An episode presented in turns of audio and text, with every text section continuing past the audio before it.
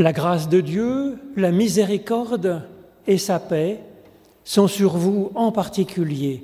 Vous êtes bénis et vous êtes bénédiction autour de vous. Grand merci d'être venu nous rejoindre pour former cette assemblée en ce dimanche matin. Oui, c'est vraiment bon, c'est agréable de se réunir ainsi entre frères et sœurs en Christ pour prendre souffle ensemble auprès de notre Dieu. Nous lui rendons grâce. De quel nom pouvons-nous t'invoquer? Tu dépasses tout nom. Quel cantique pourra chanter tes louanges? Quels mots pourront parler de toi? De toi procède tout ce qui est dit, mais tu es au-delà de tout discours. De toi est issu tout ce qui est pensé de bon, mais tu es au-delà de toute pensée. Tu es le but de toutes les attentes, de toutes les aspirations silencieuses de ta création tout entière. Tu es l'objet de notre prière. Gloire à toi, ô Dieu très haut. Et c'est dans cette soif de Dieu que je vous propose de chanter le psaume 42 comme un cerf altérébram. Donc c'est page 62 de notre psautier, les strophes 1, 2 et 3. you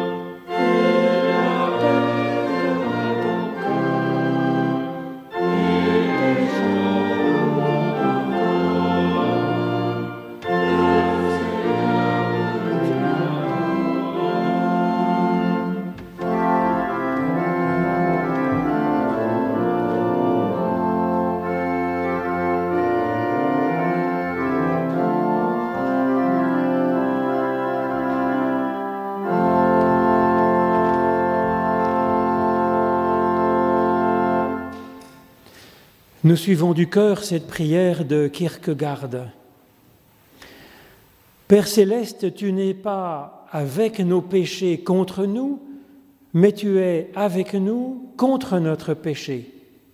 De sorte que ta pensée, quand elle s'éveille en nous à chaque fois, ne nous rappelle pas nos fautes commises, mais nous dise ton pardon et ta paix.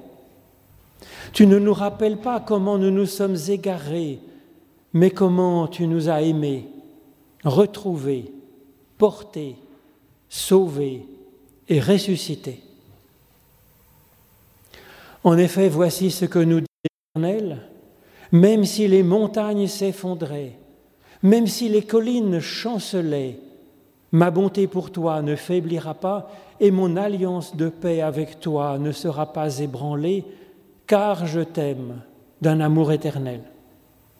Notre être tout entier est reconnaissance envers Dieu, il ne nous a pas abandonnés. Alors l'été, c'est parfois l'occasion eh bien, de, se, de se ressourcer, de retrouver la famille, des amis. Et puis il y a aussi pendant l'été des personnes qui sont particulièrement seules, bien seules. L'isolement, c'est la première souffrance dont parle la Bible, avec Dieu qui dit, Il n'est pas bon que l'être humain soit seul. Alors c'est ce texte d'abord que je vais vous lire pour réfléchir sur cette question de la solitude. L'Éternel Dieu prit l'homme et le plaça dans le jardin d'Éden pour le cultiver, pour le garder. L'Éternel Dieu donna ce commandement à l'homme, Tu pourras manger de tous les arbres du jardin, mais tu ne mangeras pas de l'arbre de la connaissance du bien et du mal, car le jour où tu en mangeras, tu mourras. L'Éternel Dieu dit, Il n'est pas bon que l'homme soit seul. Je lui ferai une aide qui sera son vis-à-vis. Et l'Éternel Dieu forma du sol tous les animaux des champs, tous les oiseaux du ciel. Il les fit venir vers l'homme pour voir comment il les appellerait, afin que tout être vivant porte le nom que l'homme lui aurait donné. Alors Jésus est fidèle à ce commandement, à cette vocation de l'homme de ne pas rester seul, mais de faire corps avec d'autres. Et Jésus constitue ainsi une équipe. C'est dans l'Évangile selon Marc au chapitre 3. Jésus monta dans la montagne et il appela ceux qu'il voulait. Ils vinrent à lui.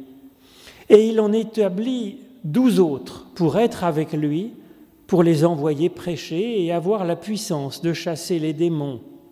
Il établit les douze. Pierre, c'est le surnom qu'il a donné à Simon. Jacques, le fils de Zébédée, et Jean, son frère. Et il leur donna le surnom de Boanerge, c'est-à-dire fils du tonnerre. Et puis aussi André, Philippe, Barthélemy, Matthieu, Thomas, Jacques, fils d'Alphée, Thaddée et Simon le Zélote, et enfin Judas Iscariote, celui-là même qui le livra. Jésus vient à la maison, et de nouveau la foule se rassemble à tel point qu'ils ne pouvaient même pas prendre leur repas. À cette nouvelle, les gens de sa famille vinrent pour s'emparer de lui, car ils disaient, il a perdu la tête. Et puis ensuite, effectivement, Jésus sait prendre des temps pour se reposer, des temps de solitude que Jésus choisit délibérément. Nous le voyons par exemple dans cet épisode de l'Évangile selon Matthieu au chapitre 14, les versets 22 et 23.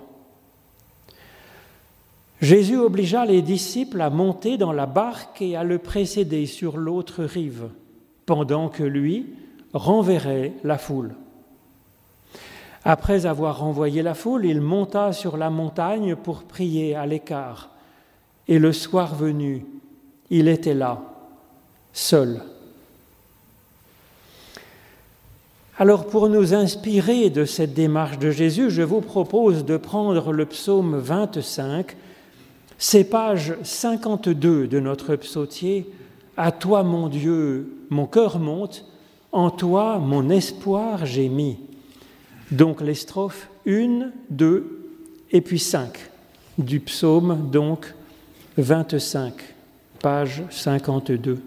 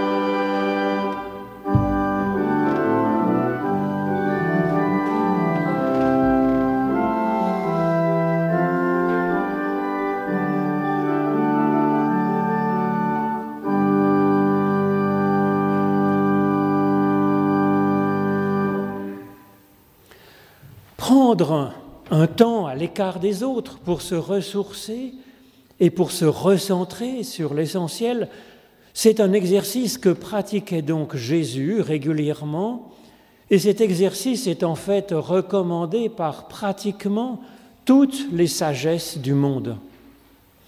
La solitude choisie, temporaire, peut apporter un grand bienfait. Mais d'un autre côté, il y a aussi la terrible solitude dont souffrent bien des personnes. En effet, l'humain est un animal social et la solitude, c'est une souffrance fondamentale. C'est donc la première dont parle la Bible juste au moment de la création même de l'humain. Dieu dit, il n'est pas bon que l'humain soit seul. Il y a ainsi une bonne solitude qui nous met en forme, et puis il y a une mauvaise solitude qui peut nous ronger. Cela mérite donc de creuser la question, car cela touche manifestement quelque chose d'essentiel dans l'humain. À ce propos, le théologien Paul Tillich du XXe siècle, donc, fait une différence entre isolement et solitude. Il fait une distinction entre l'isolement qui est la douleur d'être seul et la solitude qui est la gloire d'être seul. Alors d'abord, comment peut-il parler de la gloire d'être seul? Qu'est-ce que ça peut vouloir dire? Eh bien, chacun a sa personnalité, son histoire et un souffle qui l'anime. Et cela fait de chaque personne une œuvre d'art, une pièce unique même si nous n'en avons pas conscience de cette infinie valeur que nous avons. Et donc il est bon de sentir et d'apprécier cette gloire d'être seul, seul en notre genre, gloire d'être nous-mêmes. Alors ce n'est pas facile. Ce n'est facile en fait pour personne. Et donc ce n'est pas notre faute si nous avons du mal à, à saisir cette gloire qu'il y a d'être nous-mêmes.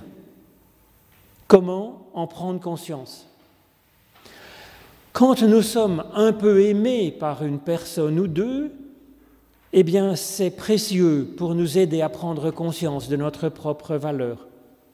C'est pourquoi il est essentiel que personne ne reste isolé, comme le dit Dieu, sans que quelqu'un puisse penser à lui ou à elle.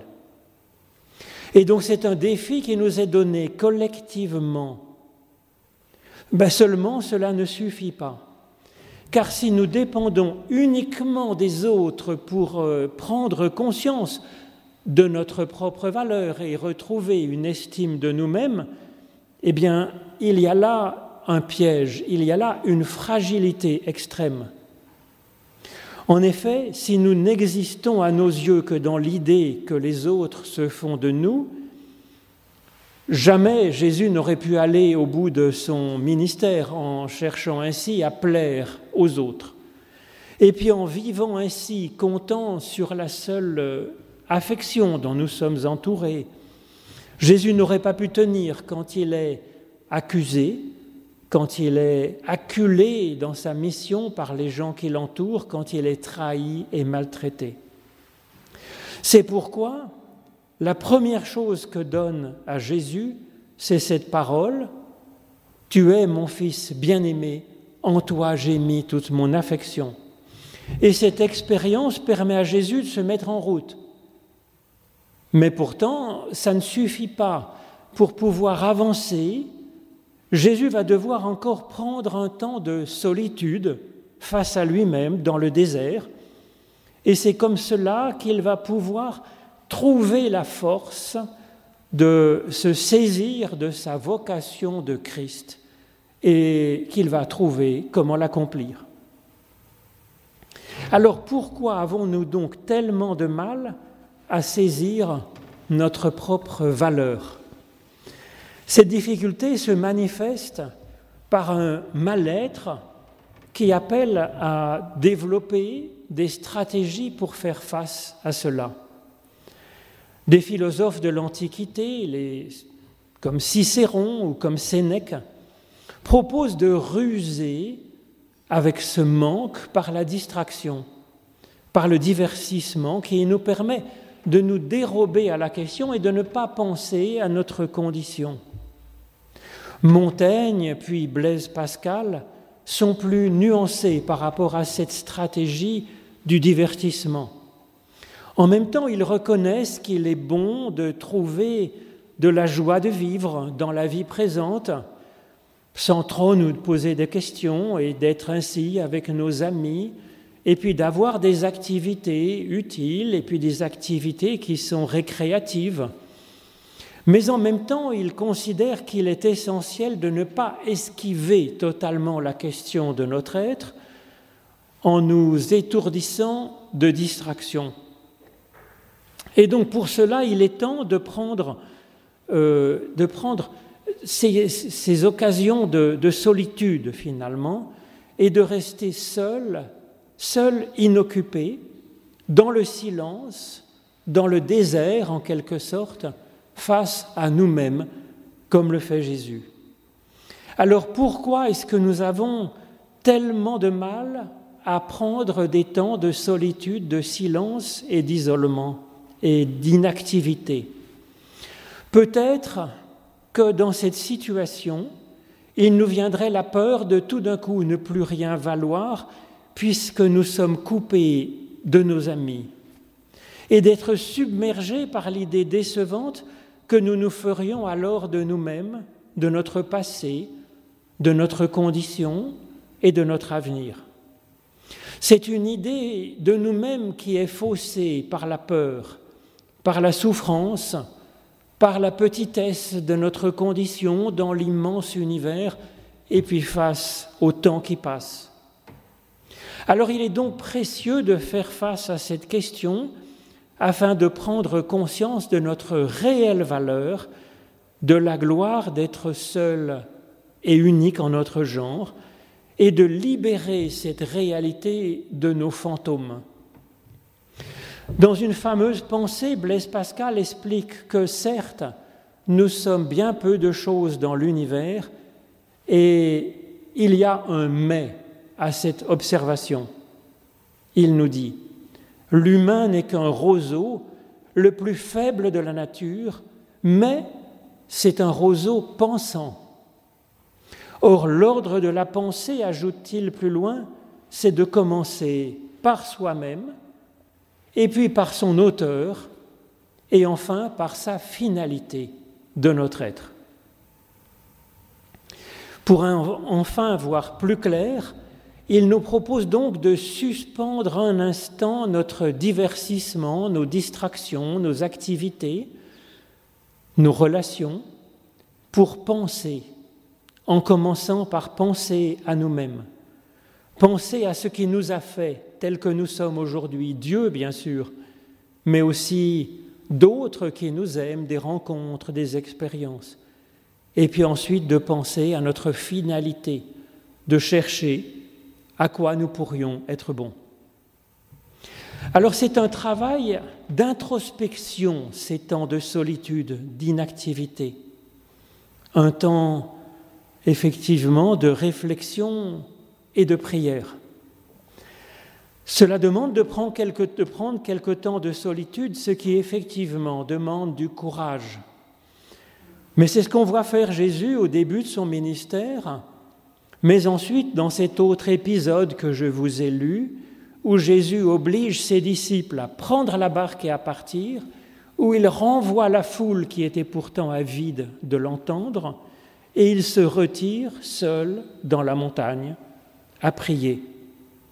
C'est donc une solitude délibérée. Jésus arrête son service des autres, il renvoie la foule. Il écarte même ses plus proches, ses disciples. Et il reste là seul, à l'écart, dans la prière. Et il fait cela en fait régulièrement, pour un temps seulement, pour un moment, puis il revient dans sa vie d'avant, il retrouve ses disciples, il retrouve les foules, les personnes qu'il rencontre. Mais souvent, on remarque qu'après cet épisode de solitude, il a évolué dans ses objectifs ou bien dans sa façon de faire. Cette solitude choisie, elle demande effectivement un effort et du courage. Et puis cette expérience, elle est fondatrice pour nous. C'est une expérience qui est au-delà de la philosophie, qui peut aussi être finalement une distraction. Parce que dans ce temps de solitude, la question n'est plus seulement celle de réfléchir sur la dignité de la personne humaine en général, mais de travailler sur l'estime de nous-mêmes en tant que personnes réelles en l'état où nous sommes. Et ce n'est pas seulement une pensée par nous-mêmes, c'est une pensée devant Dieu, en espérant de Dieu. Donc ces temps de solitude choisis sont d'essentielles parenthèses dans la conscience de n'être pas seulement un roseau dans l'univers, mais un roseau pensant et priant, et être du coup être un roseau qui est dressé, dressé fièrement vers le ciel, dans la gloire qu'il nous est donnée d'être nous-mêmes, plantés dans cette terre et dressés vers le ciel. Le culte, je crois, nous prépare à cette démarche. Il n'est pas une leçon, il vise à nourrir cela, nous donnant à penser, nous donnant à prier ensuite ce que nous ferons librement dans le secret de notre cœur. Après la pensée qui commence par nous-mêmes, Pascal propose de penser à notre origine. Dieu, bien sûr, mais aussi à tout ce qui a participé à ce que nous sommes de bien et de bon aujourd'hui. Et puis enfin, Pascal propose de penser à notre finalité, ce que nous devenons et quel pourrait être notre cheminement, notre vocation. C'est aussi quelque chose qui ne s'élabore en réalité que dans la solitude, que face à soi-même, dans la réflexion, et face à Dieu dans la prière. Car là aussi, la vocation rejoint non pas le sens de la vie humaine en général, mais notre vocation en particulier, Et c'est effectivement dans le désert, seul, que Jésus creuse sa vocation de Christ. Et c'est dans la solitude que Paul creuse en Arabie l'expérience spirituelle, cette rencontre avec le Avec Dieu, qu'il fait sur le chemin de Damas. Et c'est dans ces temps en Arabie seul qu'il va devenir apôtre des nations. Et c'est en nous découvrons nous-mêmes ainsi que nous saisirons comment nous ne sommes pas faits pour rester seuls. Alors oui, nous le voyons que dans la suite finalement de l'évangile selon Marc, nous voyons après son baptême, après ce temps dans le désert, nous voyons après un autre moment de méditation que Jésus découvre qu'il a besoin de renfort, qu'il ne peut pas rester seul dans ce ministère. Et il va constituer une équipe de douze explicitement dans ce but pour qu'il soit avec lui. Alors c'est quand même remarquable, le Christ qui a une vocation complètement unique dans l'histoire de l'humanité, Christ a besoin d'autres avec lui pour participer à sa mission. Et même Dieu, qui est unique en son genre, évidemment, c'est le moins qu'on puisse dire, eh bien Dieu nous appelle à être ses collaborateurs dans la création, nous dit Paul. Et c'est aussi ce que rappelle Jésus dans l'Évangile selon Jean au chapitre 9, où Jésus dit que Dieu nous appelle à faire ensemble les œuvres de celui qu'il a envoyé, les œuvres de Dieu. C'est ainsi qu'il n'est pas bon que l'être humain soit seul pour travailler en équipe, participant à notre mesure à la poursuite de la création du monde. C'est la première raison au fait que nous ne devons pas rester seuls. Et il y a aussi un besoin vital pour chacun de ne pas être isolé. En effet, l'être humain est ainsi nourri de relations avec les autres. Et c'est ainsi qu'il y a une douleur extrême à être isolé, à être seul. Il y a là un assèchement de la personne. De multiples héros de la Bible et pas des moindres, nous sont montrés souffrir d'isolement et en être terriblement éprouvés. Par exemple, le patriarche Jacob, quand il se retrouve comme au pied d'une échelle qui là encore lui rappelle l'amour de Dieu, puis qu'ensuite il se retrouvera sur le gué de Yabok, seul, devant se battre finalement. Et puis, il y a aussi le prophète Élie, qui pourtant a eu des succès dans son ministère de prophète, et qui se retrouve désespéré, seul, et que Dieu va nourrir. Et puis, il y a le roi David, qui se retrouve aussi seul, pourchassé, ou alors coupable. Il y a l'apôtre Paul, qui en prison supplie son ami de venir lui rendre visite, disant pourtant qu'il est soutenu par Dieu. Et puis il y a le Christ Jésus qui est pris à la gorge tellement il se sent seul, suppliant quelques-uns de ses proches de veiller avec lui, de rester avec lui. Et donc tout le monde est exposé à cette douleur d'être seul, d'être isolé de temps en temps. Ce n'est pas une question de notre faute, bien sûr, ni de notre faiblesse. Et c'est encore moins la volonté de Dieu, car Dieu sait bien qu'il n'est pas bon à une personne d'être seule, isolée. Et donc Dieu accompagne chacune et chacun avec bienveillance et compréhension. C'est une chose dont nous pouvons être convaincus par la théologie, par l'expérience d'une multitude de personnes, mais dont nous pouvons aussi sentir, faire l'expérience de ce Dieu qui est avec nous. Mais cela n'empêche pas que nous avons aussi besoin de vrais liens avec d'autres humains qui soient notre vis-à-vis, notre égal, à notre hauteur. Et nous avons besoin de nous soucier ainsi les uns des autres, de nous serrer les coudes. Tous, Jacob, Élie, David, Paul et Jésus ont soif de liens, d'échanges, d'amitié, de fraternité pour les soutenir. Et quand Jésus est tiraillé entre le fait de continuer à ruser finalement avec ses adversaires, ses opposants, et puis peut-être le désir aussi d'aller maintenant effectivement au bout de sa mission. Qu'est-ce qu'il va faire? Il hésite. Jésus prend avec lui ses trois plus proches, ses apôtres.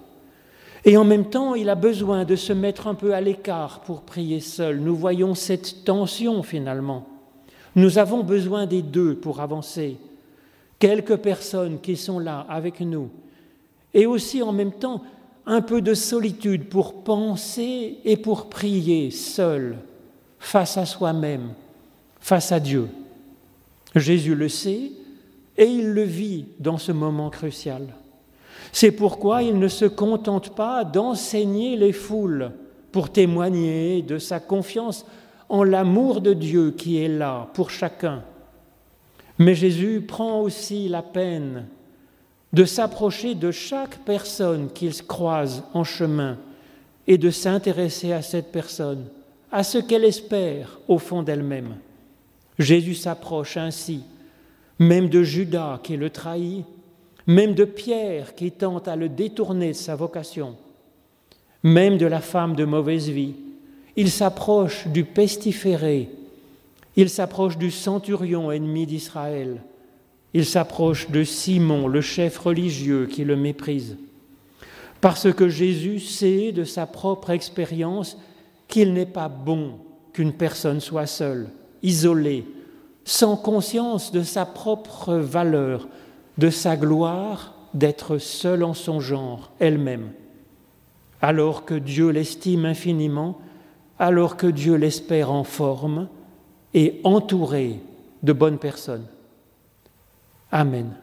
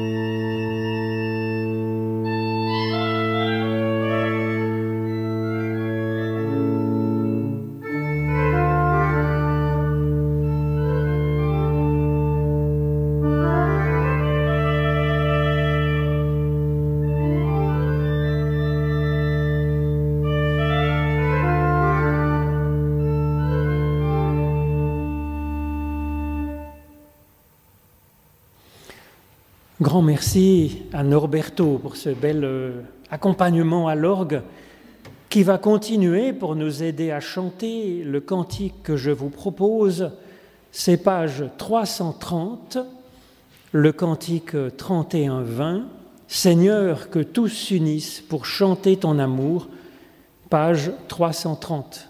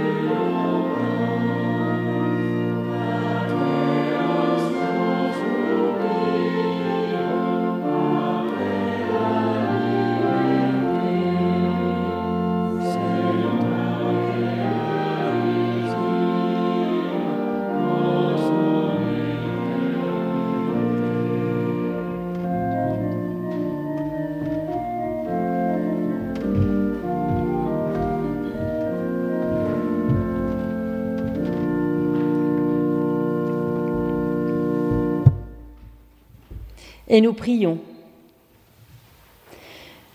Ô Seigneur, fais que ma foi soit entière et sans réserve, et qu'elle pénètre dans ma pensée, dans ma façon de juger les choses divines et les choses humaines.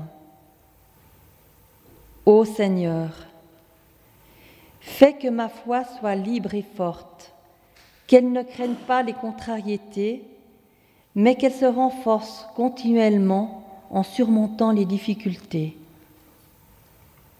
Ô Seigneur, fais que ma foi soit joyeuse et qu'elle donne paix et allégresse à mon esprit. Dirige-moi par ta sagesse, corrige-moi par ta justice, réconforte-moi par ta miséricorde et protège-moi par ta puissance. Ô Seigneur, fais que ma foi soit humble et qu'elle rende témoignage à l'Esprit Saint. Et nous te disons maintenant ensemble la prière que tu nous as enseignée. Notre Père qui es aux cieux, que ton nom soit sanctifié, que ton règne vienne, que ta volonté soit faite sur la terre comme au ciel. Donne-nous aujourd'hui notre pain de ce jour. Pardonne-nous nos offenses, comme nous pardonnons aussi à ceux qui nous ont offensés. Et ne nous laisse pas entrer en tentation, mais délivre-nous du mal, car c'est à toi qu'appartiennent le règne, la puissance et la gloire pour le siècle des siècles. Amen.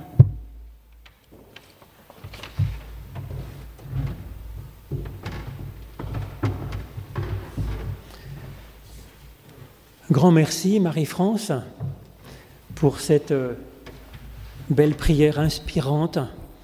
Effectivement, il est bon de prier pour nous-mêmes. Grand merci à vous d'être venus euh, participer à cette assemblée, surtout que dimanche dernier, je vous avais peut-être mis sur une mauvaise piste en parlant d'un culte avant d'œuvre, mais dimanche prochain, c'est vraiment avant d'œuvre qu'il y aura un culte, avec joie de le célébrer avec vous. Et le dimanche d'encore après, ce sera Nicolas, je pense, qui sera de service ici même, en fait. Hein. Alors, nous pensons aussi avec amitié à Thérèse Schott, qui est décédée cette semaine. Et donc, il y aura, c'est une dame qui nous est très chère, pas simplement euh, autour de la mairie, mais dans notre paroisse. Elle a participé à pas mal de, réunions avec le groupe de visite et puis euh, aussi à Saint-Paul.